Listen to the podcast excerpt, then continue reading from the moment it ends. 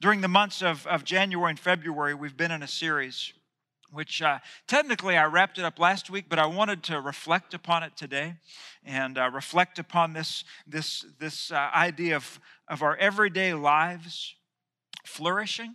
That God has called us, He's made us to flourish, to experience wholeness in all of life. And we've looked at in many different topics. We began obviously with, with our spiritual health, but then we also considered our emotions, our physical bodies, our money and finances, our relationships, and our jobs, our responsibilities. And in each of these cases, we see that God has given wisdom, He's given a design, and these are areas that we want to see flourish. And to know that that, that desire for flourishing is a God given desire, it, it flows out of the design that He has put forth in each of these different aspects of life.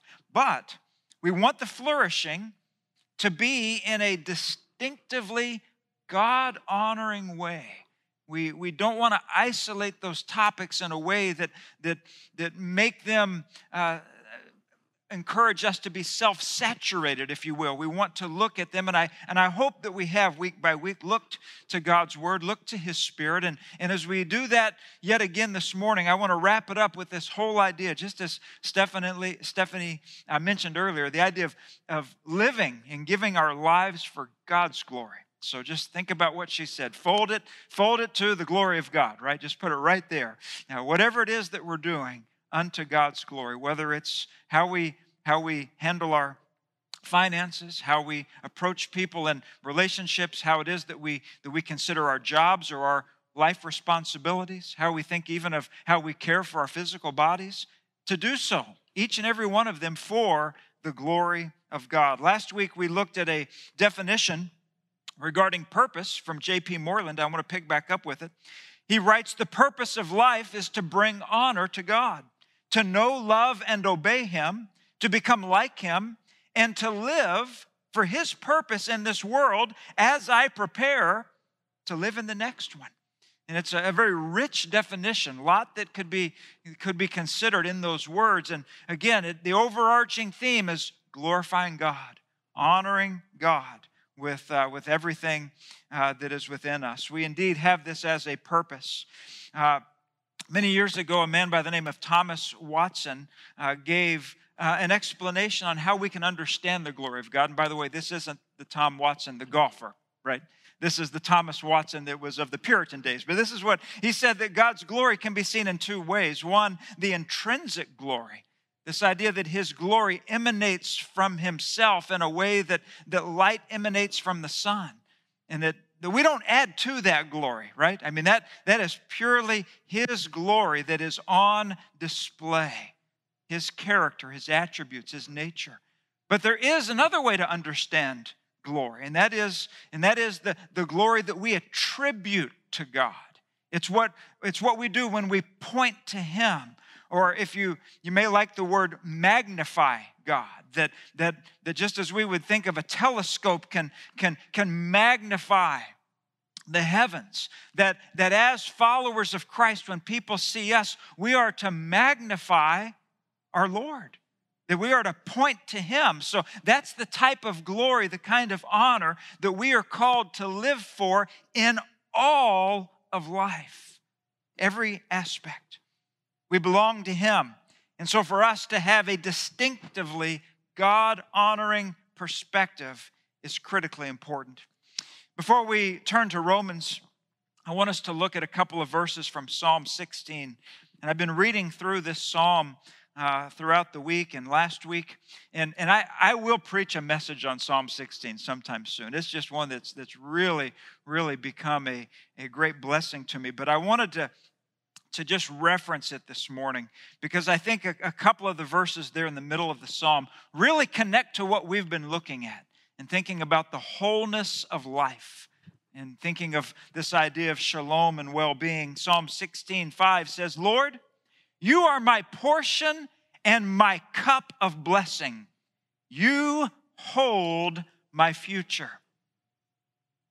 Now, someone here today might need that reminder that He is our portion. What do we think of when we think of a portion?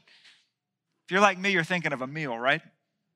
We get to the kitchen, we've got all this food, and well, which portion is mine? Which portion? I mean, we've got teenage boys in our house, right? So portioning is an important thing, right?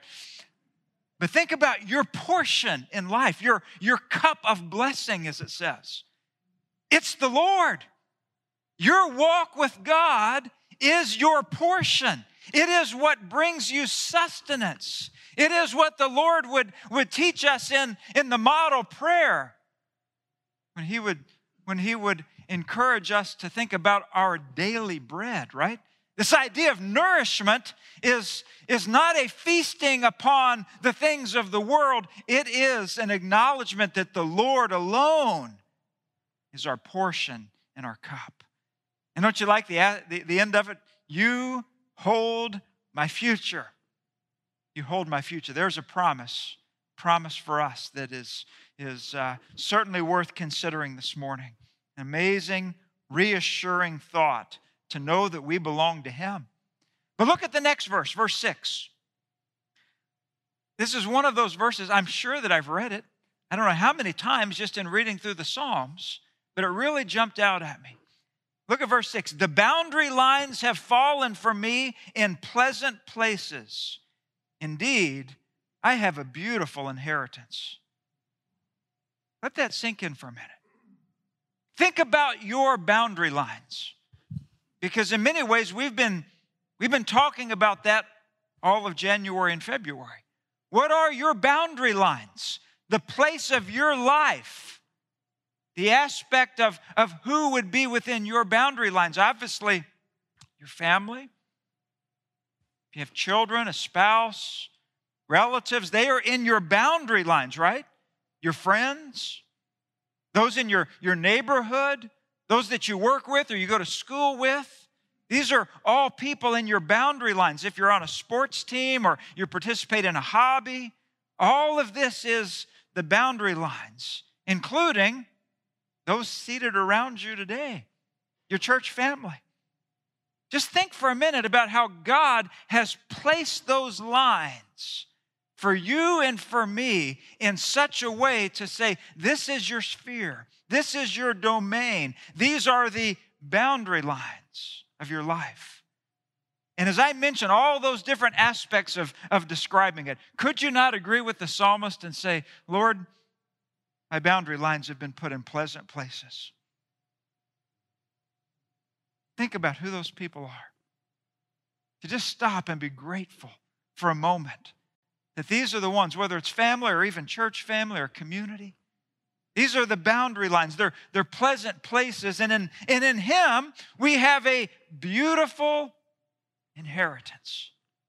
It's all about God. It's all about what He has done, what we have received from Him. I think even as we as we receive the Lord's Supper today, the idea of our inheritance in Christ, what we have received in Him, really comes to the forefront as we break the bread, drink the cup, reflect on his life. So, so think th- through those two verses of Psalm 16 as we consider today that God is indeed our portion, our cup of blessing, and that we are God glorifiers, God magnifiers to those within our boundary lines. Think about that. Not everyone in your boundary line may know Christ at this point. And so you are that reflection of magnifying God to them. As you think about your boundary lines, your life, we could say it either way, ask if God is at the center of everything. And you may have heard the name Nicholas Copernicus lived in the late 1400s, early 1500s. He was a Polish astronomer, best known for his theory of a heliocentric universe. You're familiar with that, that it is the sun that is at rest near the center of the universe, that the earth spinning on its axis each day revolves annually around the sun. That was an astounding discovery in its time. Because before this, what was it that astronomers believed? Yeah, they believed it was the earth that was at the center of the universe. You know, and that it was the sun and all these other uh, planets that would, that, would, that would revolve around, around the earth. So this was just, this was turning the field of astronomy uh, on its end. But there's another discovery which can be made by looking at God's creation, by reading His written revelation, and that is a discovery that God, not humans, are at the center of all life. I think we all begin like those other astronomers. I think we all begin with self at the begin at, at the very center, and everything else is revolving. That would be what we would consider self-centered or egocentric. But think about when it was that you discovered the truth. No, it's not me at the center of the universe. It's God. It's the Lord Jesus Christ. And everything else revolves around that. Just think of how that reshapes the way we see everything and the way that we live in this world. It's theocentric, not egocentric. In Romans chapter 1, we see what it looks like when self is at the center. Note the word glory or glorify used in Romans 1. For they, in verse 21, for though they knew God, they did not glorify him as God or show gratitude. Instead, their thinking became worthless and their senseless hearts were darkened. Claiming to be wise, they became fools and exchanged the what? The glory of the immortal God for images resembling mortal man, birds, four footed animals, and reptiles. There is an exchange that's happening there, an exchange of glory. Instead of saying God is at the center, we will put something else there in exchange of the glory. And in doing so, we see what happens. Hearts are darkened. Instead of having wisdom, it's foolishness. And don't we ever see that in the world around us today? When the truth is abandoned, all of a sudden it's foolishness that is upheld as the standard, upheld as what is right, as what is wise. And that's where we have to, as a church, be grounded in the Word on these kinds of things. Well, the discovery that Copernicus made changed the way people thought about the universe. And when people discover and embrace the truth about God, it changes the way they think, not only about God, but also about themselves and in the ways in which they will live. Going through the book of Romans, if you look at chapter 3, we learn that we are sinners who have fallen short of the glory of God. In Romans 6, we learn that the wages of sin is death, but the gift of God is eternal life. In Romans 5, we learn that we can have peace with God through our Lord Jesus Christ because God has demonstrated his own love for us in this.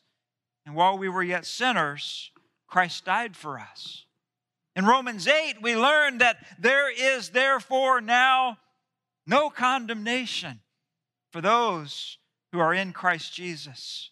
We learn that nothing can separate us from the love of God in Christ Jesus. So we see what happens from the beginning of Romans all the way to chapter 11.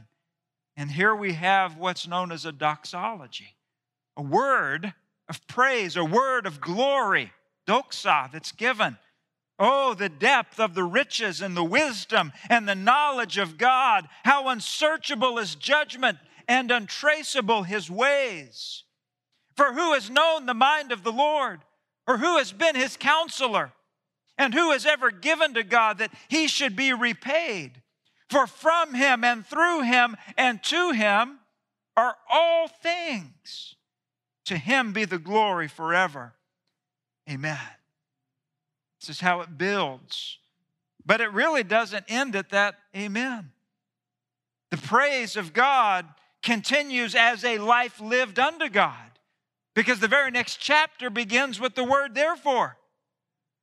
And he's, he's saying, Therefore, I appeal to you, brothers, by the mercies of God, to present your bodies as a living sacrifice, holy and acceptable to God, which is your spiritual worship.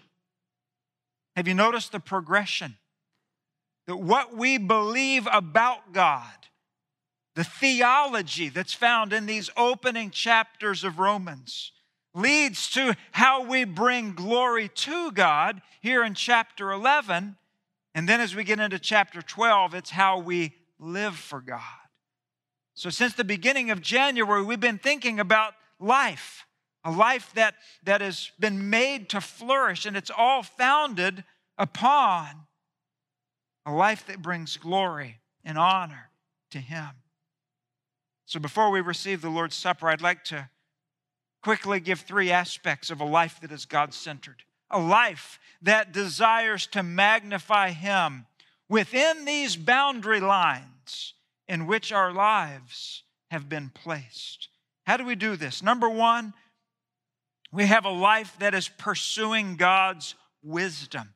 That's what we see in verses 33 and 34. The wisdom and knowledge of God, something that is valued treasured, something that is pursued as, as desirable.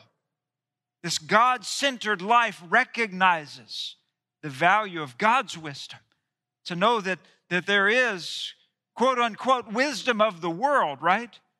That detached from Him is, is foolishness. And so we, we have to, to realize that God offers His wisdom. We always want to begin with the idea what does God's word say? That's the authority, the truth.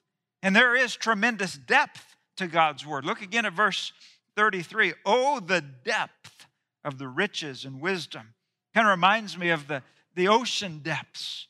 And to know that, that uh, you and I, as humans, we have some real limitations when it comes to ocean depth, don't we? I mean, even, even with, uh, uh, with, with, with devices and, and, uh, and vessels and so forth, there are still limitations on, on what we as humans can actually experience when it comes to the depth of the oceans. And, and the psalmist is like amazed at the depth of the knowledge of God. Uh, Paul is writing here in, in Romans, and, and he's, he's using the word unsearchable literally like, like footprints that are untrackable. We can't go as far as the wisdom and knowledge that God has. He's disclosed to us what we, what we can seek to understand, but it even goes further beyond. It's like a reminder of His magnitude, causes awe and wonder and praise. Aren't you glad that He is greater than us? And it just stirs within us this awe to know that in some way, through his son, we are connected and we are safe in him. Even though he is much further beyond our capacities. In fact, Isaiah would write in chapter 40 Who has directed the Spirit of the Lord? Or who gave him counsel? Who did he consult? Who gave him understanding and taught him the paths of justice? Who taught him knowledge and showed him the way of understanding? Now, these are, these are questions that we know the answer to, right? Nobody did. He's the author of it all. So we go to him to seek to understand. He's disclosed his identity so that we can know him. And even though we won't fully comprehend everything about him, we pursue his wisdom and his knowledge. A God magnifying, God centered life. That's one one point. Second one is found in verses 35 and 36. And who has ever given to God that he should be repaid?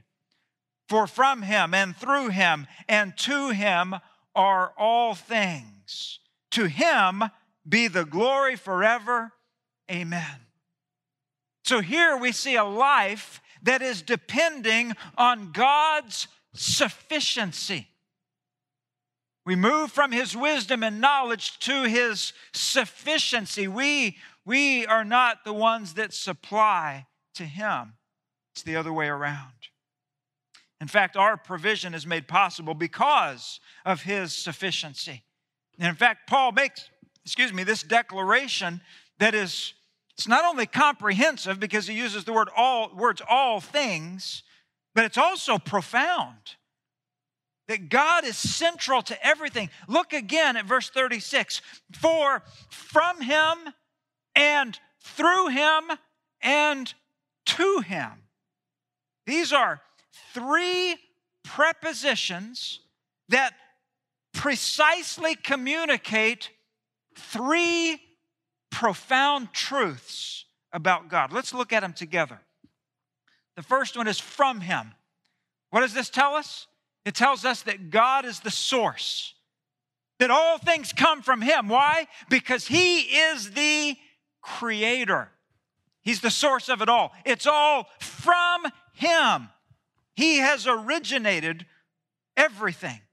All of the origin is founded upon Him. It's from Him, but it's also through Him. This is telling us that God is the means. He actively sustains and providentially directs everything in creation. He has the personal means, again, by which all things that exist are accomplished. It's from Him, it's through Him, and it's to Him. We can see that, that, that God is the goal. He is, he is, that all things exist for His glory. The ultimate purpose of human history is the honor of his name.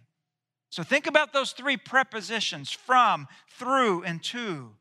And we see that God is the author, God is the agent, and God is the audience for everything that our lives are about.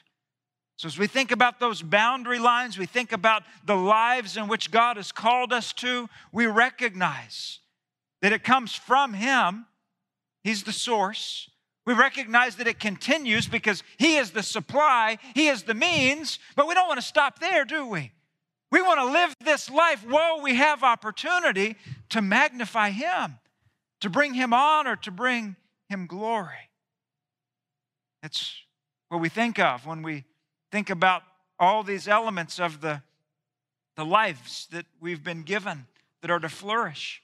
When we think about our jobs or our relationships or our finances or our physical health, our spiritual growth, all of these, we say we want them to magnify God. That's why the end of verse 36 says, To him be the glory forever. Amen. Well, how do we bring glory to God? How do we magnify him in our lives? The, the chapter division cuts off Paul's conclusion, doesn't it? So we keep reading as we did a moment ago. We go right into chapter 12. Therefore, Brothers and sisters, in view of the mercies of God, I urge you to present your bodies as a living sacrifice, holy and pleasing to God. This is your true worship. And so here we have a life that is devoted to God's glory. Devoted, consecrated, committed. This is the idea that based upon what we have what we have already seen, what we've already experienced, now we want it to be done for His glory. Paul presents the mercies of God as the motivation for giving ourselves to Him. He says this phrase, in view of the mercies of God. So, what, when I say that, what comes to mind? What's in view to you? What's in your sight when you hear the phrase, the mercies of God? Are you thinking of blessings? Are you thinking of forgiveness? Are you thinking of grace? Are you thinking of his compassion? You think of all these aspects of his mercies, and it's like our response is to give him glory. He is the grace giver, he is the dead raiser. He is the one who saves and restores and gives hope and assurance. Just reflect for a minute on his mercies. Brothers and sisters, where would we be? Where would we be without the mercies of God? It's what it's all about, isn't it? I urge you to present, he says, your bodies as a living sacrifice, holy and pleasing. He says this is your true worship. So this, this, this word true means your, your logical, your reasonable response is to worship, to serve Him in light of all that God has done. This is, this is our response to magnify Him in our daily lives. In fact, the middle of verse 1 uses this phrase living sacrifices. And when you think about the context of, of Old Testament sacrifices, this, is, this has got to really be a strange thought, right? Because in Old Testament worship, the sacrifice meant that the animal was brought and that the animal died as a sacrifice, as an atonement for the sins that one had committed. One died in place of another. Against the backdrop of the Old Testament sacrifices, we now see that the New Testament worshiper is to offer himself or herself. We offer a living sacrifice. We offer our lives out of a recognition, or maybe you could even say out of a celebration for what God has done for us in Christ. We give ourselves to Him. It's an act of commitment or dedication. May, maybe the word consecration. That that's, that's the life that you and I are called to live when we, when we hear this phrase, living sacrifice. And, and even the word sacrifice, if you think about that word for, for a minute, speaks of a high cost, doesn't it? That if you and I are going to say we will live as living sacrifices, there will be a cost, there will be a price at some point that we are paying along the way. So, is it possible, friends, that a life that flourishes is a living sacrifice? A life that is made whole is a life that can be described in these terms? I'm reminded of what Isaac Watts wrote in his hymn, When I Survey the Wondrous Cross, when he says, Love so amazing, so divine, demands my soul, my life, my all. You see, that is our opportunity. No one can do that for me, and I can't do that for anyone else. I can only approach Him on my own. Will my life be lived as a living sacrifice? Will my life be lived within these boundary lines in such a way that I can magnify Him while I have opportunity? You see, these are the connecting questions to what we've been thinking about in the months of January and February. And yet now, we reflect upon the sacrifice of Christ. You know, it's interesting. We've been reflecting upon our lives week after week, and now today we reflect upon his life. It's as if we see the intersection of, of his life and his sacrifice with the intersection of our lives and our call to have this, this reasonable response, this, this true worship as living sacrifices. So we come now to the Lord's table, and it's so rich because we come and we hold these elements in our hands, and we, we are reminded, we are reminded of His life. We're reminded of, of the fact that He was without sin, He was obedient. And it brings about an opportunity to give gratitude. See, that was one of the marks of Romans 1. Those that, that were glorifying something other than God were not expressing gratitude to Him. So uh, instead, we come and in remembrance we give thanks. But it's also a time of reflection, a time for us to, to do business with the Lord, maybe even repentance. I'm reminded of 1 Corinthians 11. It says, So then, whenever, excuse me, verse 27, whoever eats the bread or drinks the cup of the Lord in an unworthy manner will be guilty of sin against the body and blood of the Lord. Let a person examine himself in this way. Let him eat the bread and drink from the cup. And so I, I think we, we, we consider the manner, and that is the mindset upon which we receive these elements. We are mindful of the price that has been paid.